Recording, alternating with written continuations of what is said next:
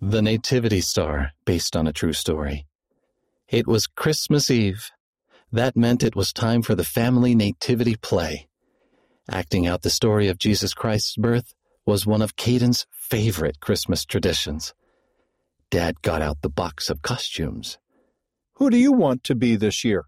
He asked Caden's younger brother and sister. I'll be Joseph, Grant said. He reached into the box and pulled out costumes, May I be Mary? asked Hannah. Mom nodded and handed her a doll. Hannah carefully wrapped the doll in a blanket and put it in a little box like a manger. Caden smiled. Hannah wanted to play the part of Mary every year. I'll be a shepherd, Said Bryn, Caden's older sister. She grabbed a stuffed animal. and this will be my sheep. Mom would be a beautiful angel. Dad said. Mom smiled. See how wise Dad is? He would make a great wise man. Someone strong needs to be the donkey. Caden's oldest brother, Scott, flexed his muscles.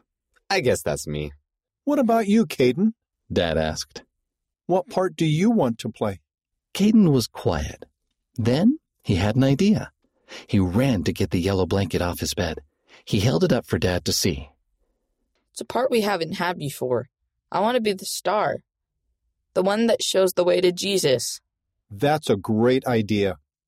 They all put their costumes on. Caden wrapped the yellow blanket around his shoulders. Then Dad read the story from the scriptures. Caden smiled as Scott got on his hands and knees to be the donkey. Dad set Hannah on his back to be Mary. Grant, who was Joseph, tried to steady her as they walked across the room. Caden listened closely. He knew his part was coming. And behold, there shall a new star arise. Caden stood tall, with his arms stretched out wide. He thought about the star that shone over Bethlehem.